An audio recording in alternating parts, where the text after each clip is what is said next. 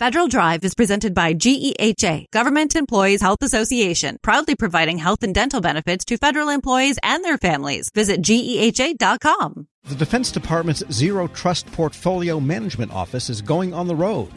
Over the next few months, DoD leaders will meet with combatant commands to further press the importance of the Zero Trust approach to cybersecurity. The roadshow is just one way the Portfolio Management Office is leading the effort to help the services and defense organizations meet the Pentagon's 2027 deadline for Zero Trust.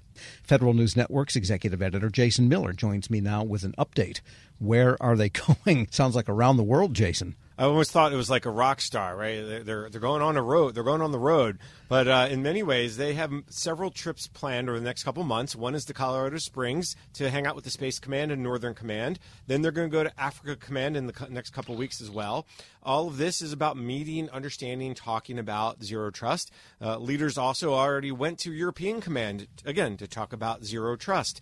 Randy Resnick, the director of the Zero Trust Portfolio Management Office at DoD, says training, education, and listening are huge factors in the program's success. There can't be enough training for Zero Trust. We are working with Defense Acquisition University, DAU, to come up with training courses, which they have done. I believe we have five courses already that anybody in the Department of Defense with a CAC card can get to and take. One way or the other, Zero Trust is going to be trained. And this is how we're going to get the workforce upskilled.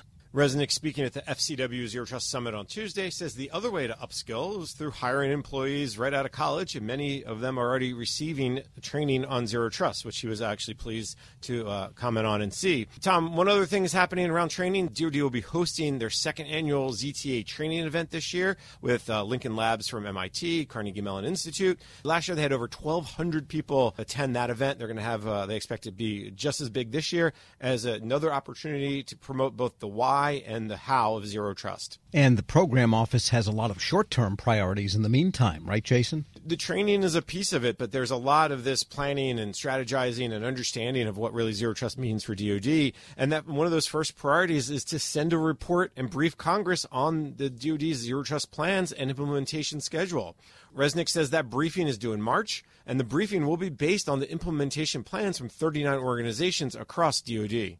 We have to brief Congress on how the Department of Defense is going to do it and whether or not we're going to hit target by the end of 27 and uh, specifically who and which component and uh, organization uh, is doing what. We don't know how long that's going to be, but we're expecting it to be a pretty extensive, detailed briefing. Resnick says his team of and about 35 others across the department are in the middle of a deep dive of that of those implementation plans now. They're looking for trends, trying to understand where the challenges and opportunities lie for each organization. Tom, as a reminder, military services and defense agencies have to hit the zero trust architecture, what they call target architecture, which includes 91 separate actions by 2027. The ZTPFMO has mandated that there's going to be annual updates. So every single October, there's going to be an update to their I plan, providing more and more granular detail on exactly how they're going to get the target. Next time, we want to see product names, specific courses of action, and scheduling. We want to really dive deep on whether or not uh, or what they need in terms of dollars and resources. Uh, and so that's the kind of flavor that we're looking for. Now, Resnick says a few trends already are emerging, including, as you heard him say, the need for extra funding, extra resources to meet the 2027 deadline. He says, now that not surprising, there's never enough money and never enough people, but what his team can do is really help the services and the defense organizations make their case, make a better case for moving money and resources through the existing Pentagon process to fulfill their zero trust plans. Now, the program office and its people, as you mentioned at the top, are going to head around the world to the different services and to the defense organizations. What can they actually do besides kind of thump on the drum to help these organizations get ready for that 2027 deadline? Right. It's got to be more than just, hey, let's sit down and have meetings and do reviews. Resnick says over the next year, DoD's CIO's office will actually lead an effort to look at specific products. We are uh, focusing on performing pilots we're going to be performing more than 12 or 15 pilots. That is assuming if the CR gets lifted. But we plan on accelerating our pilot development and finding that evidence that we can provide to the services and the COCOMs so that it lowers their risk for them to procure these devices, hopefully by the fourth quarter or the first quarter next year, uh, which allows us to keep to our schedule. We know about the Thunderdome project over at the Defense Information Systems Agency. That's a piece of this. A lot of the, the smaller agencies are starting to look more seriously at DISA. I heard from them just a few weeks ago at, at an AFCEA event, Tom. There's also more coming from DISA around Zero Trust. And then, of course, there's these pilots that Resnick mentioned that they're going to look at, okay, hey, how do we meet this pillar? How do we meet the technology behind that pillar? So I think more to come on that. Resnick also had a very specific message for vendors, right? Tom, every vendor, you know this, I know this, they're very excited about zero trust. Maybe not as excited as they once were. AI is the new shiny object, yeah. but still, there's a lot of discussion, conferences, and like about zero trust. He says, listen, Resnick says DoD is looking for products that integrate seamlessly, and he wants to see companies working together to make that happen. He does not need companies competing against each other and, and creating products and, and, and services that don't integrate, and I think that's that's a really a big foot stomp he had at the event uh, the other day. This is definitely an industry problem as much as a challenge, let's say, as much as a Defense Department challenge. His other priorities, then? Well, when you look down the, the road, there's plenty on his plate, but but there's a couple things that are kind of really starting to creep up and starting to become obvious as DoD says, okay, how do we push Zero Trust deeper into its technology infrastructure. Resnick says there's some concern that DoD may be missing a number of attack vectors in, in, its Zero Trust strategy, like weapon systems and operational technology. So the ZTPFMO is now thinking about thinking about coming up with additional fan charts for very specific technologies because these very specific technologies don't necessarily overlay perfectly with the 91 activities or the 152. For example, when it comes to defense critical infrastructure or OT or IoT, this is a vector which could be attacked theoretically and uh, bad things could happen. So we're thinking about doing a ZT overlay for defense critical infrastructure. Another one is weapon and weapon systems. Those need to be secured as well. They're different. We need to have perhaps a ZT overlay for that. And the last thing is the environment of a disconnected or marginally connected environment. It's called DDIL.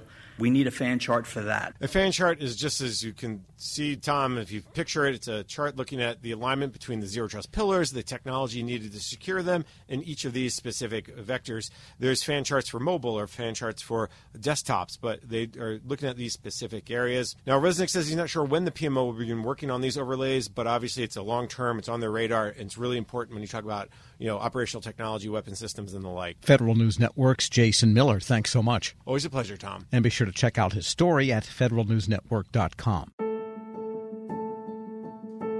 Leadership today, especially within the federal workforce, is being tested more than ever before. As the Cybersecurity and Infrastructure Security Agency's Chief People Officer, Elizabeth Kolmstetter sees a focus on people as absolutely crucial to her leadership style. Kolmstetter joined Shane Canfield, WEPA CEO, to reflect on her years of experience leading in the federal human capital space.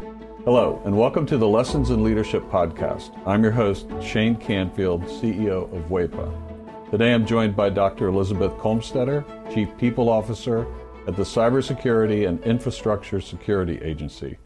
Elizabeth, welcome. Thank you. Great to be here. In your current position at CISA, one of your responsibilities is ensuring a people first culture. Explain what that is and, and what's the role of leadership in creating and shaping that culture. Yes, at CISA, really paramount to our culture is a people first driven aspect so that we are really looking at how do we accomplish our mission through our people. And in order to do that, we really value our people. We want them to feel empowered and supported and uh, respected, and also that their managers care about them. So, well being is important. Psychological safety in the workplace is important so that all voices and ideas are heard. So, I like to call it our North Star. Having a people first culture really starts with the people in order to get our incredibly difficult mission accomplished. In terms of leadership, which is a great question, I think we all know that culture is really driven by leadership and the, the behaviors that we allow and we, uh, you know, uh, reinforce in our leaders. So we really work at making sure that our leaders are bringing out the best in their people every day. So again, that they feel they can bring their voice, especially an opinion that might not go along with the majority of a group, so that we get that diverse perspective. We get those different ideas and experiences. And that's really where we find that it's important that leaders are purposefully bringing out their talent on their teams to enable our mission. Excellent. We're, we're going through a, a culture project at our work. Now. Oh, great. Yeah, it's, um, it's been six months in the making, and it's going really well, but it is work. Yes. And it requires from the top down. So I'm, I'm also involved in that. I hear you. Great. Throughout your career, you piloted many different talent management programs, including at NASA, the CIA, the FBI, just to name a few, and you have an amazing career what have you learned or how have you might have changed along the way in creating and leading those programs? Yes, and I, I, I am so honored to have had a career in public service across multiple federal agencies, always in the realm of human resources and workforce performance. And I think because I study organizations and people in them, I've come to realize, particularly in the federal government, that many of our programs are really grounded in the industrial era thinking that this is organizationally structured in a hierarchy with boxes and lines on charts, uh, with the center being around jobs and what do we need to get this job done in terms of skills and training. And what I found is that we're really not in the industrial era anymore, where we would promote the smartest people who knew that work and they would then tell the people on their team how to do things and oversee that work. We're now in a digital era and the information era where work gets done collaboratively across geographic boundaries and certainly across org charts. So uh, we like to call it networks um, or hierarchies, and we really need to, again, unleash people so they can find those other people who are working on similar problems or have the right ideas. And so I really like to think of our work now in the talent programs being human centered. It's more about the user and the experience than about the rules and regulations. So, although we have to have rules and regulations, certainly in human resources, is that person experiencing what they need and getting what they need for their role at that time? So, not so much on the job, but on the person. So, for example, we're recruiting. What's the applicant experiencing? Because if they're not having a good experience with our organization from the time we're recruiting them, they're going to go work for somebody else. Same thing with like first time supervisors. We know they need certain training, but telling them to sit in a class for one week and then hope a year from now they'll remember what they learned to apply, that's not really human centered. The human centered is what do they need when they need it? And building modules or, or just in time training and bringing that to the people, to that user as they need it. So that's really, I think, the most important focus of talent programs today in this era to enable the workers to be the best they can be in their, in their roles. Excellent. New thinking. Um, this is always an interesting question. Has there been a time when, as a leader, that you've made a mistake? And what is that? And um, I think most important, what did you take away from that? What did you learn from that? Well, I kind of chuckle because I think as leaders, we have to learn to recognize our mistakes, admit our mistakes, and that they are opportunities to learn. And so uh, I've had to do my own self reflection on, on making mistakes and when things don't turn out the way that I expected them to. Um, makes me think of a time when I was at the Transportation Security Administration and I was a supervisor. And I was really embroiled with my program. I was the technical leader of it. I understood it. I'd run it for years. And I was making a briefing for a decision that had to be made about this program that was very near and dear to me. And I presented the briefing uh, to one of the very senior people in the agency. And I think there are about 20 people in the room. And I had gone through the briefing, answered all the questions, and that leader then said, okay, I'm going to go around the room and get everybody's opinion, and then everybody gets to vote, which kind of set me back because there were people in that room that didn't have any technical knowledge about my program. She even turned to the executive assistant there, taking notes on the meeting, and said, Go ahead and I want to hear from you. And I realized in hindsight, I had stopped listening. I had been in transmitting all of my knowledge and what I saw to be the right way and I was not listening to different perspectives in the room because I didn't think that I didn't value that they were bringing any kind of input to this particular decision. And it didn't go as I had hoped, and I left very disappointed and was busy blaming the senior leader and how that meeting was conducted. That she let all these people have opinions when they didn't know, in my mind, didn't know what they were talking about.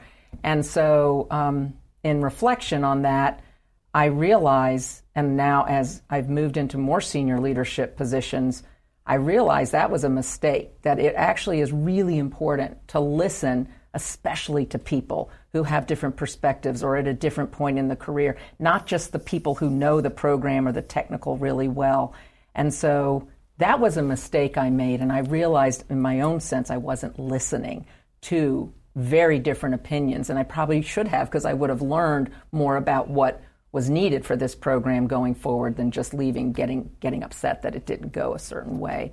So I've really practiced active listening. I've practiced making sure there's very different people on um, teams and certainly on committees or councils that we need early careers, people new to the agency, mm-hmm. people who haven't walked in the shoes of the technical workforce because they're asking questions we need to hear for these programs to be successful.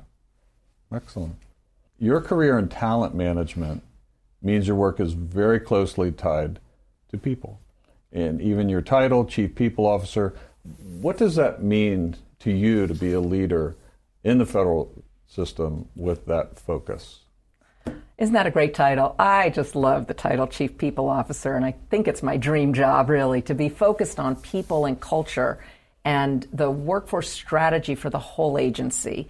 And I'm just so excited to be at CISA at this point in time. We're only four years young as an agency, so we're really still creating who we're going to become as an agency and what is our culture and what kind of people and talent do we need to be sure we have to be successful. So it's very exciting for me to be in this role with a intentional focus on culture because it's one of those things if you leave it to chance and you kind of hope it goes the way you want it to it probably won't so by building programs including leadership development programs including um, any kind of training and learning and career growth and um, engagement programs and listening programs that's what's really key for i think for our agency and particularly me in this role um, I think in the federal government, we got used to doing annual survey, the Federal Employee Viewpoint Survey that OPM, Office of Personnel Management, runs every year. So we would do a survey and we'd read it and we'd say, oh, this is the opinion of our people. And then we would do action plans and then we'd roll out certain activities that we would hope would, in, would increase engagement. In this era, you can't do once a year and understand what your employees' experiences are, what they need, what's working well, and what needs to improve. We need active, uh, ongoing listening programs. So, one of the things we're doing at CISA is having more pulse surveys, having more focus groups, and what we call sensing sessions, expecting our leaders to have office hours where anybody can come and just talk about what's going well, what do they need, how, how are things going. Um, because I, we feel like it is an ongoing need to hear from our people. And I think in this role and over the years of serving, I've also realized there's never a one size fits all. You know, we think certain people need certain things at certain times in their career. There's no one size fits all. Neither can we also customize everything to every individual. So there's got to be a sweet spot in building really great talent programs, but also, like I said, thinking about can we do this in modules? Can we make it a menu? Can we do it just in time as people need it so they can practice the new skill or knowledge in their role? So I think we have such great opportunity again with the technology that enables us to really um, focus on how we connect people with their work and their team to get things done in, in very new ways. This is always an interesting question. Uh, is there a figure, either from your personal life, your past, somewhere in history generally that inspired you, your leadership style, um, how you view leadership? There are many figures who have been very inspirational to me, but there is one that sticks out, and that's my mother, Paula Brownlee, who has been a very inspiring leader to me all my life. And I think because, first and foremost, she had a strong family and a strong career. And that's something I always wanted. And I saw her first as my mother, but then I also saw her as a leader in her career and in academia, which was her chosen field. But I always knew her family came first.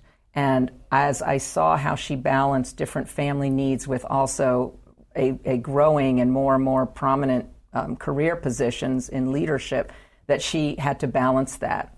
And I think I learned from her that you can have both. You have to you have to focus on different things through your career um, and through your life, but that you don't have to trade one for the other. Um, I've been married, happily married for 32 years, and I'm a mother of twins who are almost 24 years old. So, and I've had a great career in public service. So, I think that having her as a role model has really helped me um, find my own courage, find my own confidence, and find my own voice in how I can prioritize the things that are most important to me so that I can actually balance both family and career. And you're doing it well. You're Thank uh, you. having known you now for seven or eight years yeah. um, and worked alongside you. Uh, your passion is infectious. Thank you. Your uh, intelligence and, and the thoughtfulness with which you approach uh, all of these issues. It's uh, it's an honor for you to be here, and thank you for your time. Thank you very much.